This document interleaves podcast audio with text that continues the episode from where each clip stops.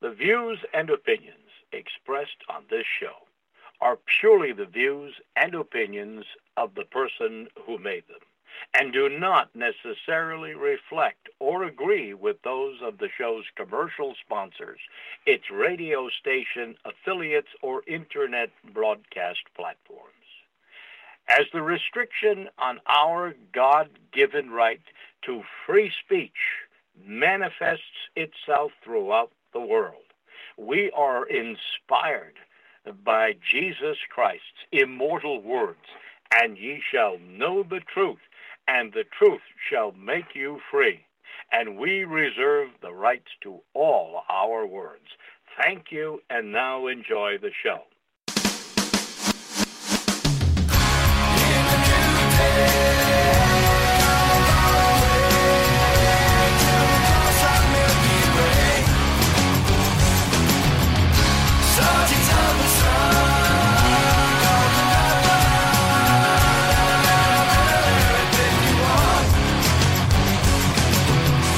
To learn who rules over you, simply find out who you are not allowed to criticise. You are listening to ACH. I'm Andy, your host, and before we start today's show, I'd like to thank Richard for his recent contribution. If you are able to help keep this show on the air, please go to andrewcarringtonhitchcock.com, click the banner at the top, or scroll down on the right hand side and have a look at the books. So today is Thursday, and I'm delighted to welcome back my good friend for his weekly visit, Dr. Peter Hammond. I'm going to bring up right now. Peter, are you with me? Yes, Sam. Thank you very much, Andrew. Thank you, Peter. And uh, as usual, Peter's got a great uh, show lined up for us. I've got the title here The Real History You Can Find in Patrick Buchanan's Churchill, Hitler, and the Unnecessary War. So, where would you like to start us off today, Peter? Well, Andrew, uh, I've got this book right in front of me, 500 pages. The full title is Churchill, Hitler, and the Unnecessary War, subtitled how Britain Lost Its Empire and the West Lost the World. Patrick Buchanan, the author here, he's been the author of 11 books, uh, history books that I'm aware of, and uh, uh, this is certainly his um, magnum opus as far as I'm concerned. This, this is the best. I've read it several times. I've studied it, actually. I've, I've given several lectures on the basis of it. Uh, this is probably the most important book I've read on the Second World War in the sense that in one volume it covers so much. And uh, those who may not know, Patrick Buchanan was the speechwriter and history researcher for President Ronald Reagan uh, back in the 80s. And uh, he became a presidential candidate uh, or uh, for, for the Republican Party in the 1990s. And he's been a real thinker um, and a strategist. And while I may not and do not agree with everything Patrick Buchanan says or writes, of course, but, and he is American and he's got different perspective. But his research on the First and Second World War and documenting why it was completely unnecessary, I think, is absolutely brilliant. And in this monumental history, a really explosive book, actually, he sheds new light on the causes of the two world wars that made the 20th century the bloodiest century in the history of the world and brought an end to half a millennium, 500 years of Western dominance. And he asked, were these two world wars necessary? Were they inevitable? Or uh, were they the consequences of colossal failures of judgment and diplomacy? Was the British Empire fated to collapse in ruins as it did? Or was this the result of strategic blindness and blundering on a historic scale? And should Winston Churchill, who's been described as the man of the century and hero to hundreds of millions, uh, should he not rather be castigated rather than celebrated for his indispensable role in the decline and fall of his beloved British Empire? And he points out that when Winston Churchill came to power as First Lord Admiralty in 1910, Britain was at the apex of its power. And by the time Winston Churchill retired from public office, Britain was basically ruined and bankrupt and no longer a, the superpower of, of the world, but in fact more like a third rate power in his words. So he draws on the work of more than 100 historians and he gives a lot of insight as to the true cause of why Britain lost its empire.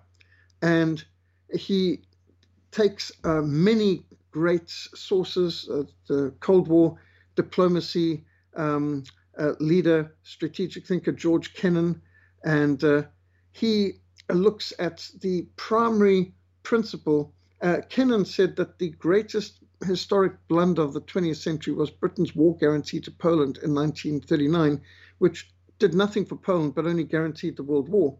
And uh, George Kennan is quoted uh, in the book of saying uh, to Patrick Buchanan uh, in response to his book, You make a strong case, in my view, for the thesis that the British guarantee to Poland was neither necessary nor wise. The British government could not improve anything by offering to the Poles the support they were unable to give.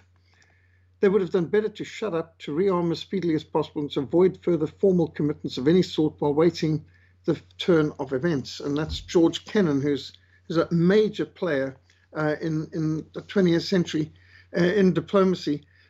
and so he looks at the First and Second World Wars as basically one. He looks at it as Europe's 30 Years' War, he calls it. And these were the bloodiest and most devastating conflicts ever suffered by mankind. And he says, were these inevitable? Were these fated by forces beyond men's control? And he concludes, no. They were products of calamitous failures of judgment. And this very monumental, provocative history book, he makes the case that were it not for the blunders of British statesmen, Winston Churchill first amongst them, the horrors of the world wars would have been avoided and the British Empire would not have collapsed into ruins, and the British could maybe still be the superpower and the dominant military political power in the world to this day, uh, if it hadn't been for how they bankrupted themselves and also ruined uh, their credibility uh, by all the things that happened in the First and Second World War. And so, amongst the many uh, British and Churchillian blunders which are documented by Patrick Buchanan in this phenomenal book, is the secret decision of a tiny cabal in the inner cabinet, and by that he means two people. Um, that was Winston Churchill as First Lord of the Admiralty and the Foreign Secretary, uh, who is uh, uh, uh Tony Grey. And uh, they, in 1906, without the knowledge of the cabinet, without the knowledge of the Prime Minister, without the knowledge of the King, determined to take Britain straight into war with Germany should uh, she ever come into conflict with France.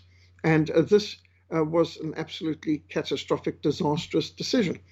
Uh, the vengeful Versailles Treaty of 1919 that mutilated Germany and left her absolutely bankrupt and um, with unbelievably record unemployment, where millions and millions were unemployed, uh, where people were starving, where the worst inflation in the history of the world, all of this resulting from the Treaty of Versailles, the ruinous reparations forced on, on Germany uh, led to Germany being receptive to the appeal of Adolf Hitler, who offered a way out and solution to the Versailles Treaty.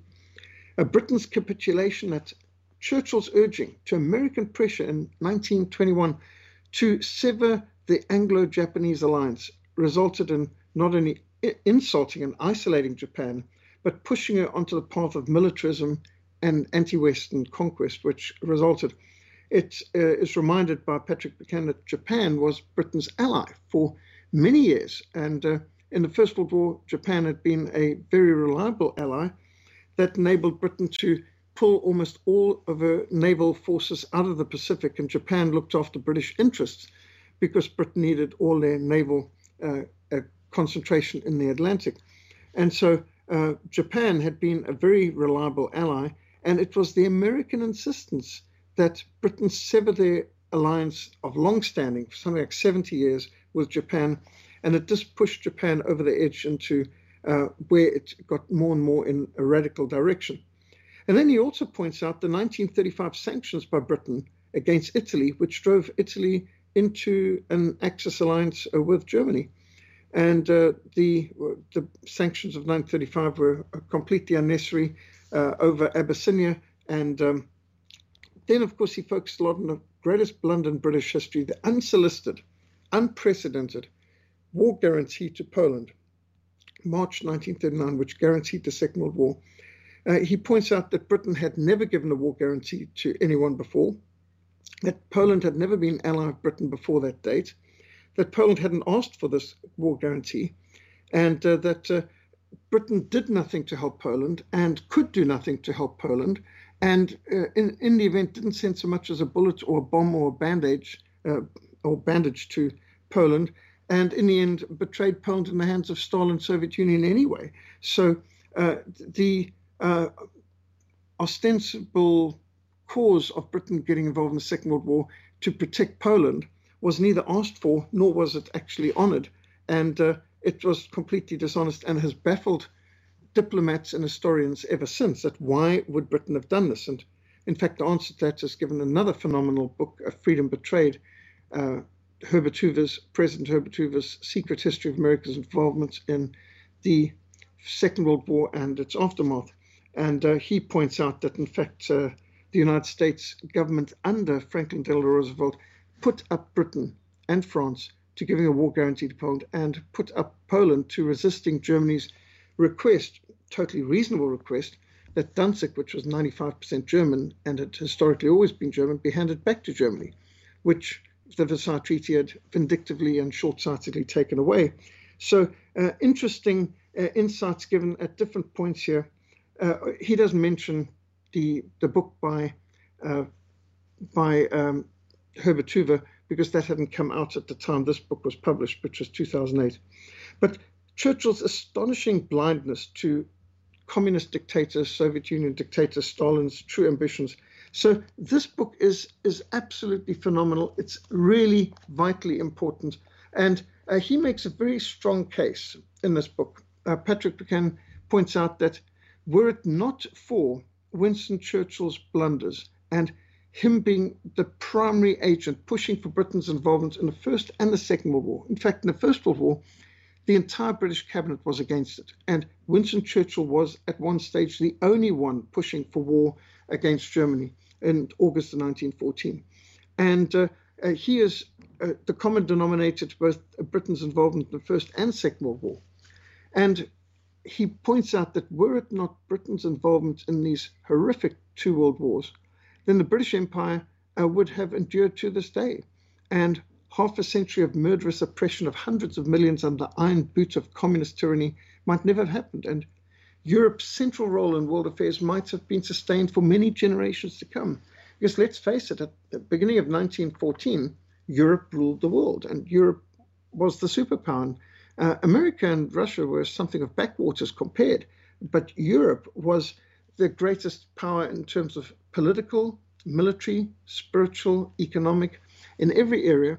And you think of the vast amount of the world that was ruled by Britain or France and Germany and Austria and by all the other powers, Belgium and so on in, in Europe. Uh, Europe was a phenomenal power. Even the Netherlands owned the Dutch East Indies and, and other areas around the world. So uh, the power of Europe was so great that there was no challenge visible for the next century, except that Europe turned on themselves in what he calls Europe's auto genocide, where Europe twice worked on killing millions of one another's young people at spectacularly efficient rates and with catastrophic results.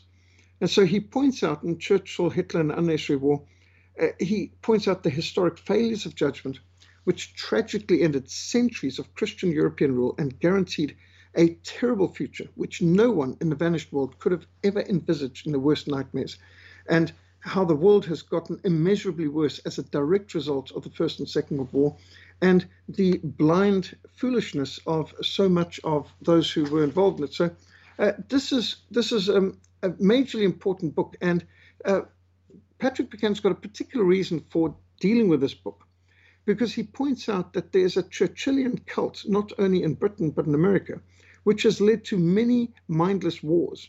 So that, uh, and we've seen it in our own lifetime just recently, uh, you know, uh, every enemy uh, is Hitler, and uh, anyone who talks about peace is an appeaser like Neville Chamberlain, and uh, anyone who wants to wage war is painted in Churchillian colors. And he said this Churchillian cult, which has made a cult out of a man who was actually neither honest nor honorable nor was he, in fact, successful in, in anything, uh, that he has been lifted up into such mythological level that it has led America to get involved in ill advised wars, such as against Saddam Hussein's Iraq and against Assad's Syria, and the uh, bombing and destruction of so many countries uh, around the world it's often been inspired by some kind of Churchillian cult mentality. And so uh, he points out how George Bush, who launched these very ill advised wars against Iraq and Afghanistan, uh, which have not ended yet, uh, how uh, he had a bust of uh, Winston Churchill in the Oval Office in the White House, and that this is in fact very symbolic. So, uh, what he does here, Patrick Buchanan, being a person who's been on the inside, who's actually been in the White House and been a special advisor and speechwriter and researcher for Ronald Reagan, uh, he cites many historians, over 100 historians, some of the, some of the most respected historians in the book, uh, Niall Ferguson and George Kennan and Andreas Hillgruber.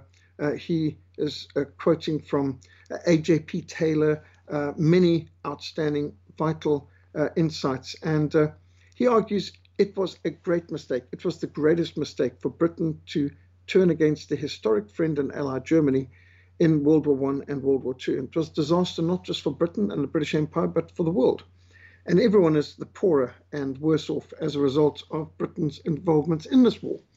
Because if Britain did not get involved in the First World War, then America wouldn't have gotten involved. Well, neither would South Africa, Rhodesia, Canada, uh, Australia, and all, all the rest of the British Empire have gotten involved, of course.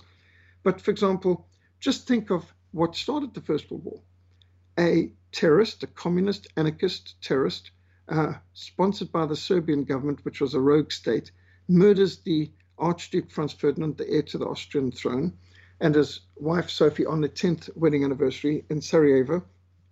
And within a month, we, meaning the British Empire, are at war against Germany and Austria, who are seeking redress from this rogue nation, Serbia, uh, who's been backed up by not only the uh, by Russia, by the Russian Empire, but by France. So, uh, okay, uh, Austria's got a, uh, a, legitimate gripe with Serbia, who have sponsored many terrorist attacks, which one of which even murdered the Empress of Austria, the the uh, wife of the Emperor of the Holy Roman Empire of the Austro-Hungarian Empire himself, um, and so there had been so many attacks on so many heads of state throughout Europe by these anarchists and communists in, in the early part of the 19th century, and Serbia was behind most of it. And Serbia was using their own weapons, and they were uh, involved in training these people and equipping them and giving them the bombs and all the rest of it. Uh, and uh, on on this particular occasion, it was just the last straw, and so Austria was moving on Serbia. And at the very beginning, even the British government said that Austria's demands of Serbia were completely reasonable. And because Russia then mobilized on behalf of Serbia, Germany then mobilized on behalf of uh, to support their ally Austria, and then France mobilized against Germany. Now, this is obviously already bigger than it needs to be, but you know what's going to happen. It's going to be a couple of month war, just like uh, the Franco Prussian War of 1870 it'll be over in a few months and uh, some borders will get adjusted and everything will go basically back to normal.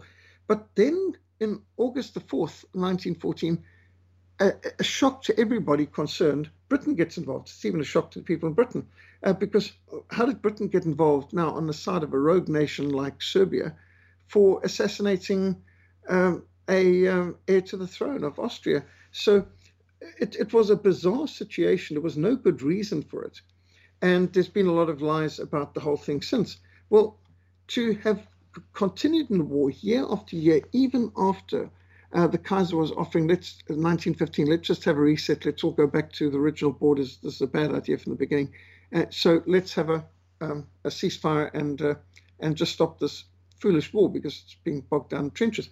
But no, uh, Churchill, First Lord Admiralty, comes up with this ridiculous Gallipoli plan of uh, that we're going to have uh, battleships attacking forts, which is a breach of the dictum of the Royal Navy since the time of Lord Nelson that ships do not fight forts.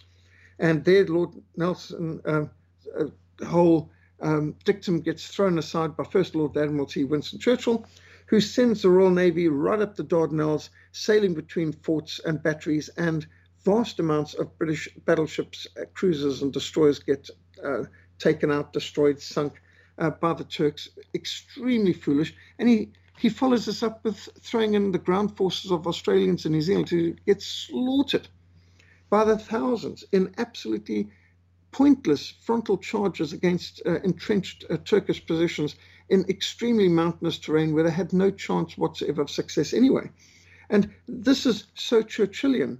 Uh, his uh, military disasters, he was a catastrophe. And uh, you can just look at all of the other disasters, like the Norwegian campaign, and uh, the way through the Canadians were at the Battle of Dieppe in 1942, and so on. So uh, Churchill was not a, a, wise military leader, and it's extraordinary how he's become so respected. And uh, of course, it fits into the New World Order goal that this is a, a good war and so on. So uh, what Patrick Buchanan does is he accuses Winston Churchill, First Lord the Admiralty, of having a lust for war in 1914. And uh, he shows, uh, as, uh, for example, Kennan, uh, who wrote in his uh, book 1984, The Fateful Alliance, that the 1894 Franco Russian alliance was an act of aggression and encirclement of Germany. And German foreign policy from 1894 on was defensive, not aggressive. Germany was, unlike Britain, didn't have uh, channel around it, and unlike America, didn't have oceans on each side of it. Uh, Germany is very vulnerable with some very flat terrain uh, where they could easily and had been for centuries invaded uh, from the east and from the west. Uh, of course, there'd been a battleground not only in the Thirty Years' War, which was disastrous in the 1600s, and they'd been uh, ransacked during the Napoleonic Wars uh, multiple times, and how many times had they faced attacks from the east.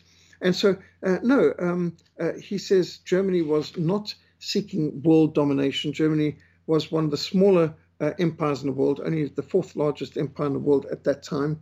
And uh, Britain and France were the ones dominating the world, actually, at that stage. And France and Russia, two massive empires on each side of Germany, uh, were in alliance against him. And Germany had every reason to feel threatened by a France which was obsessed with regaining Alsace Lorraine and uh, which they had lost in the uh, Franco-Prussian War of 1870.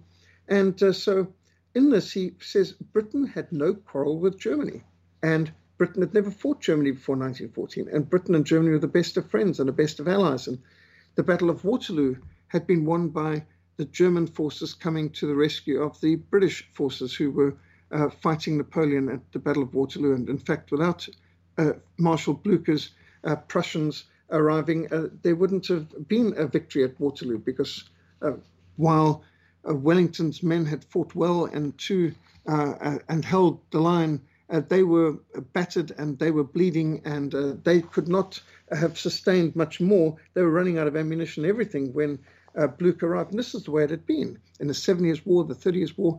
Britain and Germany had always been allies, and they'd never been enemies. And Britain's enemy had historically been France. And so this is actually quite a bizarre turn of events that Britain came on the side of Russia, who they'd fought in the Crimean War, and France, who they'd fought just about every other war, and uh, fighting against Germany, who had always been the ally. And after all, Germany is where Queen Victoria had come from, and, and so on. And so it was absolutely bizarre. Uh, the situation went there, and Britain had no reason uh, to want to go to war. And yet, the British Foreign Secretary, Edward Grey, and uh, the First Lord the Admiralty, Winston Churchill conspired together irresponsibly, secretly, without even knowledge of the cabinet, uh, to have secret uh, and ententes with France and effectively with Russia too. And this was not known. It was not known by Germany. It was not known by the British public. And uh, it was a shock to everyone concerned when Britain suddenly came into the war on France and Russia's side against Germany. And then Buchanan explodes a lot of myths, including the myth of German militarism. He said this anti German myth uh, was invented by British statesmen, uh, and yet the record of Germany supports the belief that Germany was the least militaristic of all the European powers. He says in the century between the Battle of Waterloo of 1815 and World War I of 1914, Britain had fought more than 10 major wars and hundreds of minor ones. Germany had only fought three wars uh, in that 100 years. And Buchanan points out that until 1914, the German Kaiser Wilhelm II, although he'd been in power for 24 years, he hadn't fought a single war. But Churchill had served in three wars and boasted of wiping out an entire Afghan village while he was about it, and supported scorched earth campaign against uh, poor women and children farmers uh, in South Africa. So Churchill himself in 1914 had seen more war than almost any soldier in the German army. And the most militaristic country in Europe was probably France, uh, followed by Britain. And uh, the least militaristic was certainly Germany, by all the records. And looking at the record, he says nobody did more to actually try and stop this uh, run into war than Kaiser Wilhelm. Kaiser Wilhelm the second, who was the favorite grandson and the first grandson of Queen Victoria, and he died, uh, Queen Victoria died in the arms of uh, Kaiser Wilhelm II. Kaiser Wilhelm II did everything he could to stop the war, and for him to be blamed for the war afterwards is uh, just dishonest and extremely unfair because nobody did more to try and stop the war by personal intervention than Kaiser Wilhelm. And uh, it's made clear here that the record shows that the Russian mobilization of July 31st actually forced war on Germany. Germany had no real choice but to mobilize. When Russia mobilized and France mobilized, Germany had to mobilize. She had a war on two fronts facing her, and she had to move fast or be overwhelmed with railway and other um, realities that made war a lot faster moving at that stage. So basically, the first to mobilize could win. And, uh, and so they were seeing the importance of this. And to blame Germany and Kaiser Wilhelm, Buchanan says, is uh, completely in variance with the facts of history. And then he accuses Churchill and Grey of getting Britain into war in 1914 by reckless promises that Britain would defend France without the knowledge of the cabinet, the parliament, or the population. And then Buchanan argues that the United States should never have fought in the First World War. It was deceived and dragged into war in 1917 by propagandists and liars, and the CIF, the Committee for um, uh, Public Information, uh, which Woodrow Wilson commissioned in order to get the people of America who were overwhelmingly isolationist to be war hungry and to support the idea. And he said there were the myths of the rape of Belgium and all kinds of British lies and propaganda cooked up in the propaganda shops about babies being bayoneted and nuns being raped, and all of which were proved to be false, but which helped to persuade Americans to get involved in this war to end all wars and war for democracy and freedom, and uh, which was, of course, complete nonsense. And he points out over 100,000 Americans died for no good reason whatsoever. And this is why, after the First World War, the Democrats were kicked out of every part of uh, uh, control that they could be because they had led America to war, Woodrow Wilson and the Democrats. And the Republicans swept the board, uh, getting the White House, uh, getting the Congress, and getting the Senate a majority. And they passed the, such strict laws, making it impossible for America to ever again get involved in Europe's wars, or at least they thought so.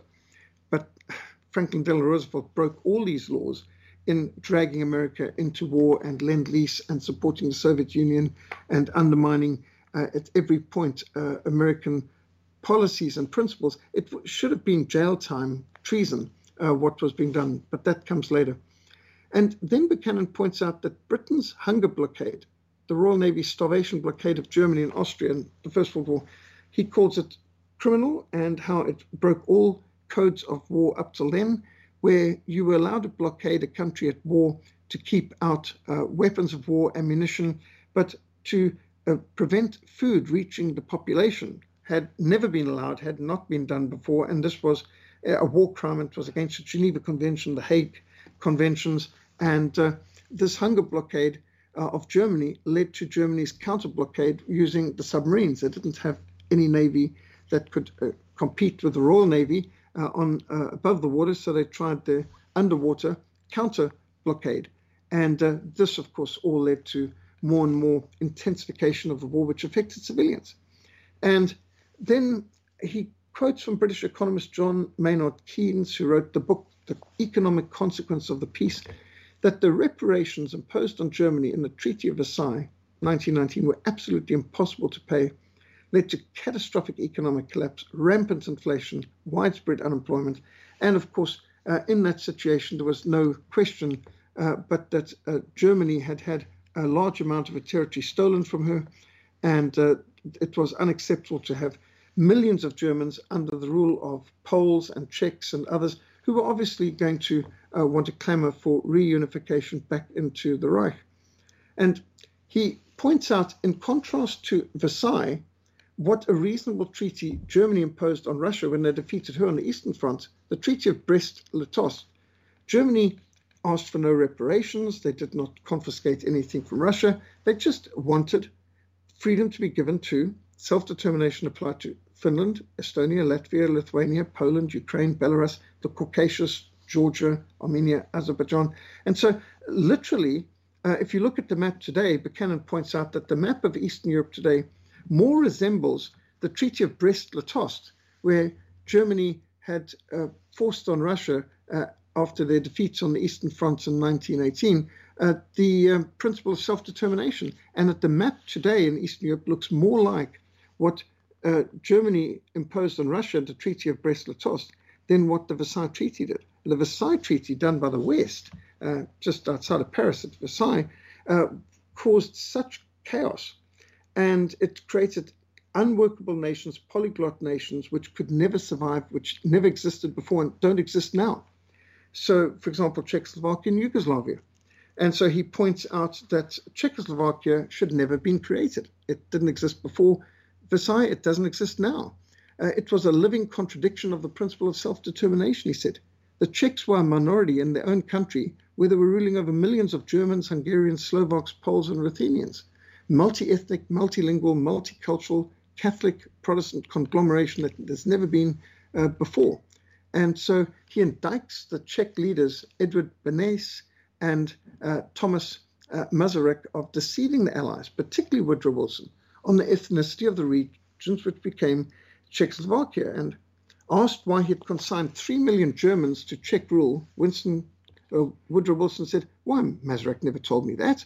Uh, but in fact, uh, even there, he was not telling the truth. Woodrow Wilson uh, was, in fact, very hypocritical on a whole range of things as documented.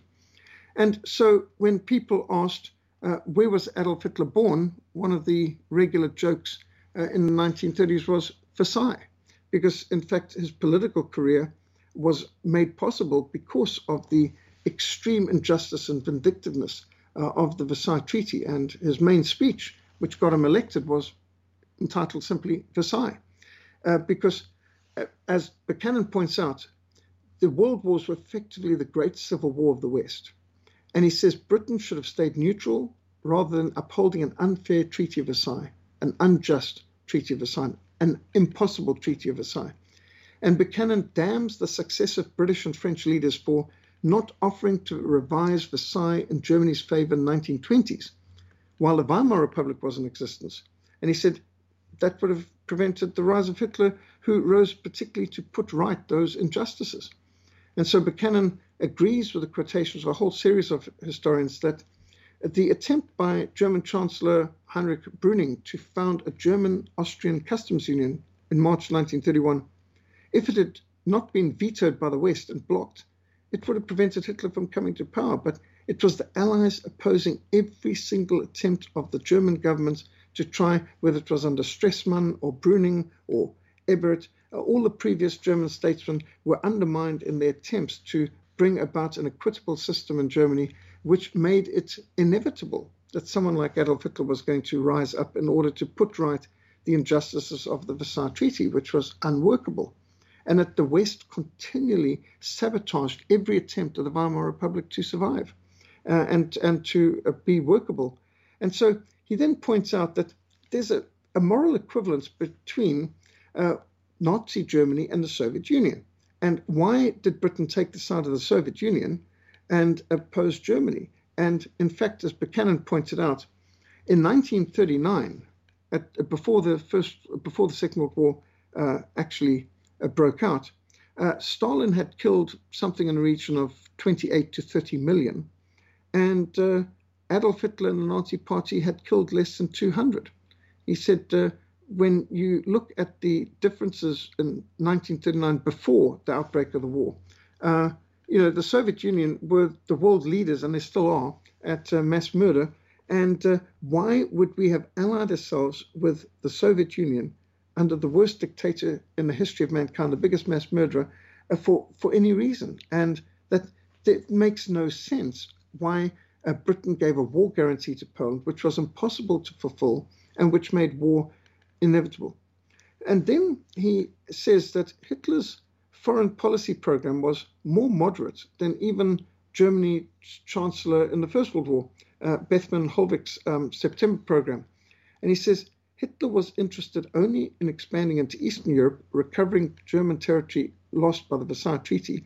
He did not seek territory in Western Europe. He did not even seek territory in Africa. He was not even that interested in regaining Germany's colonies overseas because he recognized that they would be hostage to the Royal Navy if there was ever a war with Britain. And uh, they could easily be taken because uh, Germany's Navy could not challenge the Royal Navy. And so uh, it was interesting that uh, Buchanan points out that Benito Mussolini was committed to the Stresa Front of 1935, and it was an act of folly on the part of Britain to vote for League of Nations sanctions on Italy when they invaded Abyssinia. Uh, and he said this only drove Italy into alliance with Germany, who before that had been in firm alliance with Britain and France against Germany. And the British opposition to the Italian Ethiopian War was unnecessary because the small territory that Italy controlled was countered by the much larger British territories around them. And Italy could never pose a threat to the British colonies. And it was also pretty hypocritical when Britain was taking countries all over Africa and the world, and now they're wanting to get sanctimonious about uh, Mussolini doing the same sort of thing they'd done. And so Buchanan says that uh, Churchill had actually described Abyssinia as a wild land of tyranny, slavery, and, and tribal war, and no one can keep up the pretense that Abyssinia is a fit, worthy, and equal member of the League of Civilized Nations. So Churchill didn't even have any respect for Abyssinia, yet he supported sanctions on Italy for invading Abyssinia. And so that crisis pushed uh, Britain and Italy to the brink of war, and this, at that very moment, pushed Italy into the arms of Germany's uh, re- rearmament program, and now Italy, instead of opposing Germany's rearmament, supported it.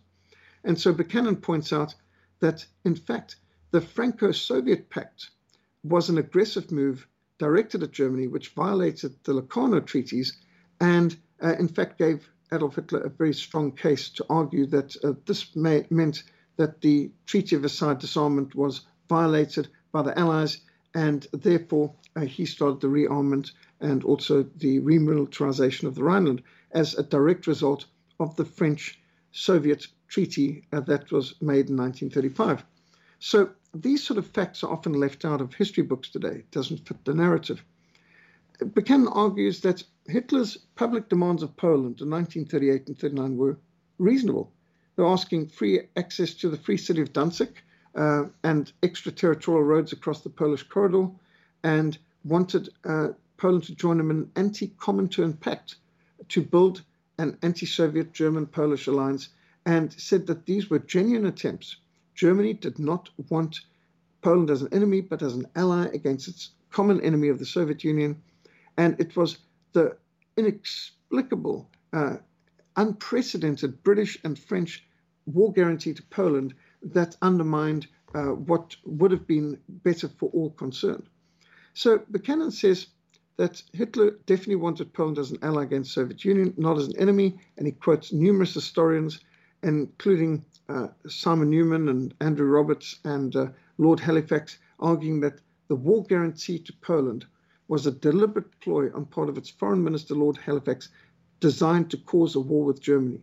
And in fact, now we know, in fact, Franklin Delano Roosevelt was behind the whole thing as well, uh, pulling the strings from America, and no doubt wanting to see Europe involved in a ruinous war which America would benefit from in many different ways.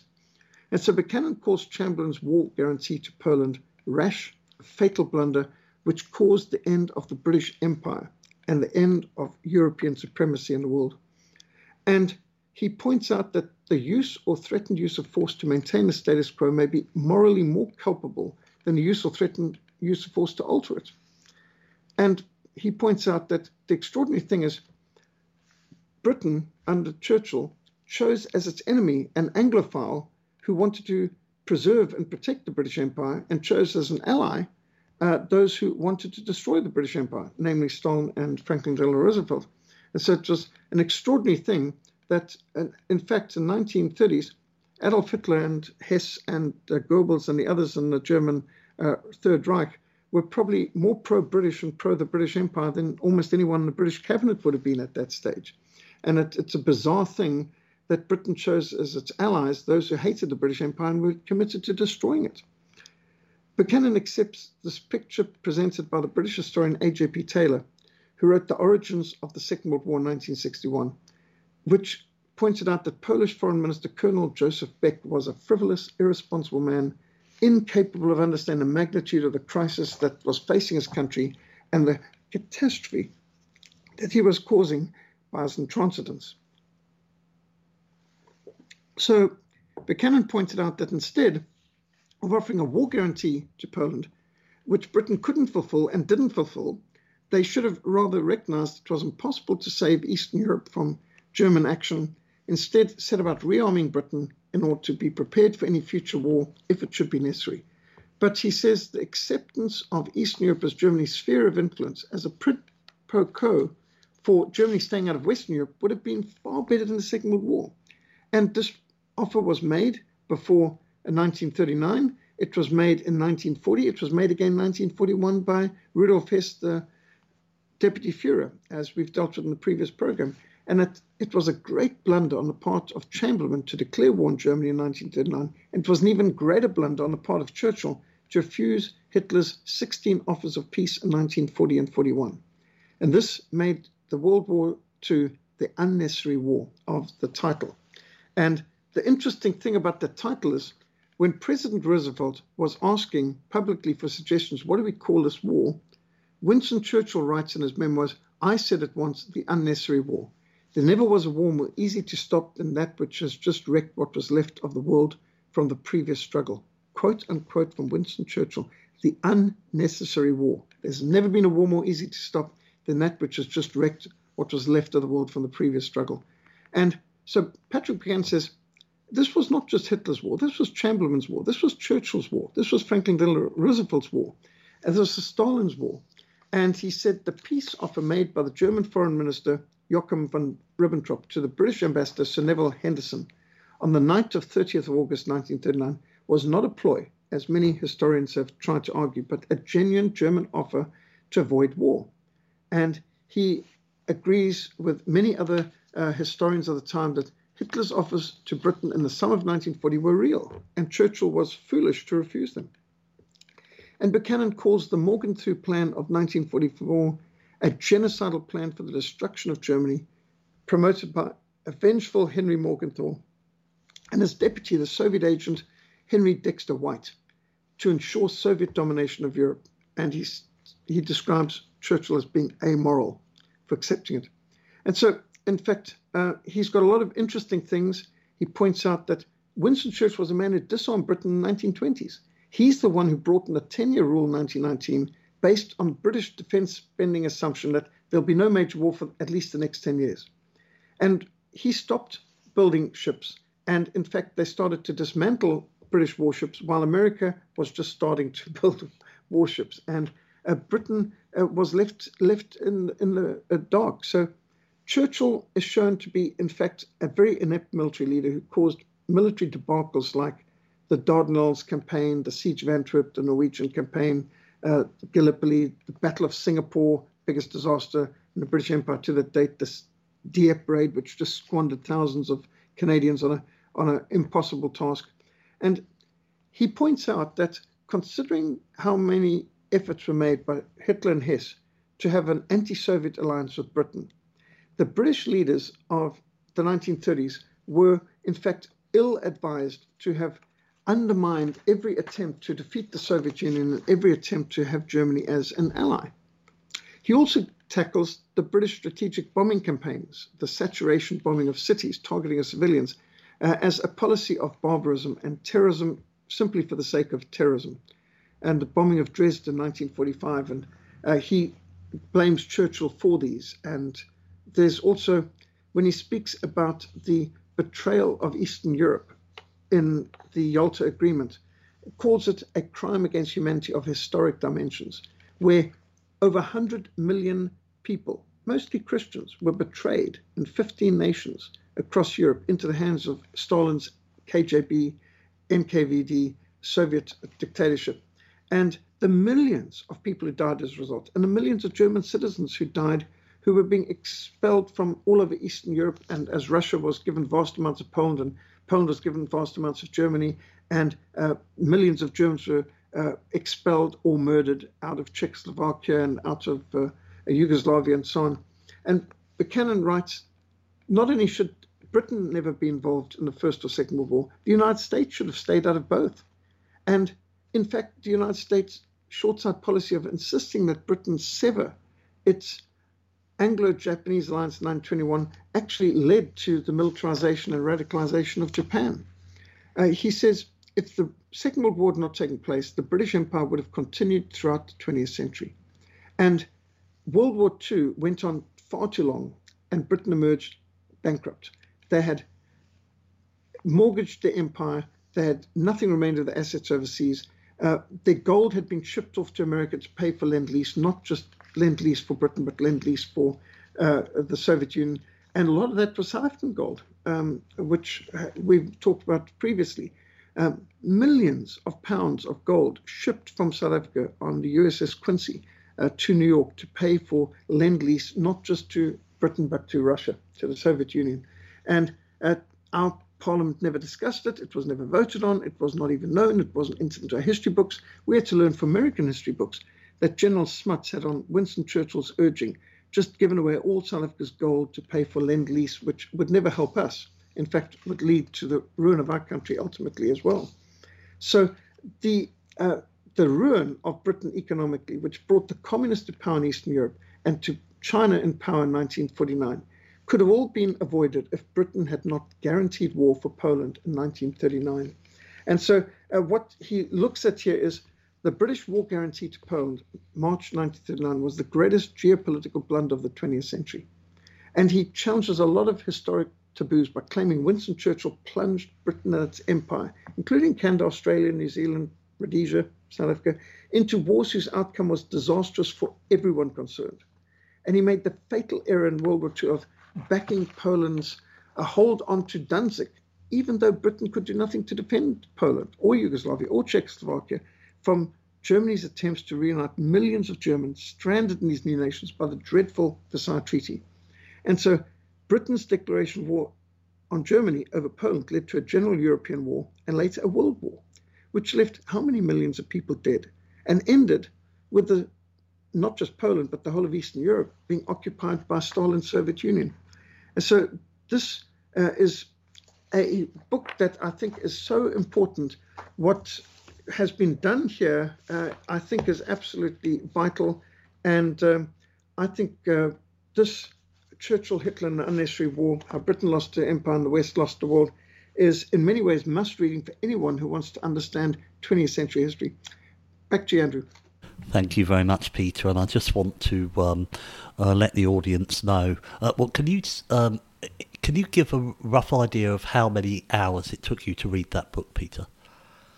Uh, yes, I, I, can. It was um, it was something in the region of 15 hours. Um, uh, it was a good 15-hour read, and um, and I've, I've, read it at least uh, two and a half times.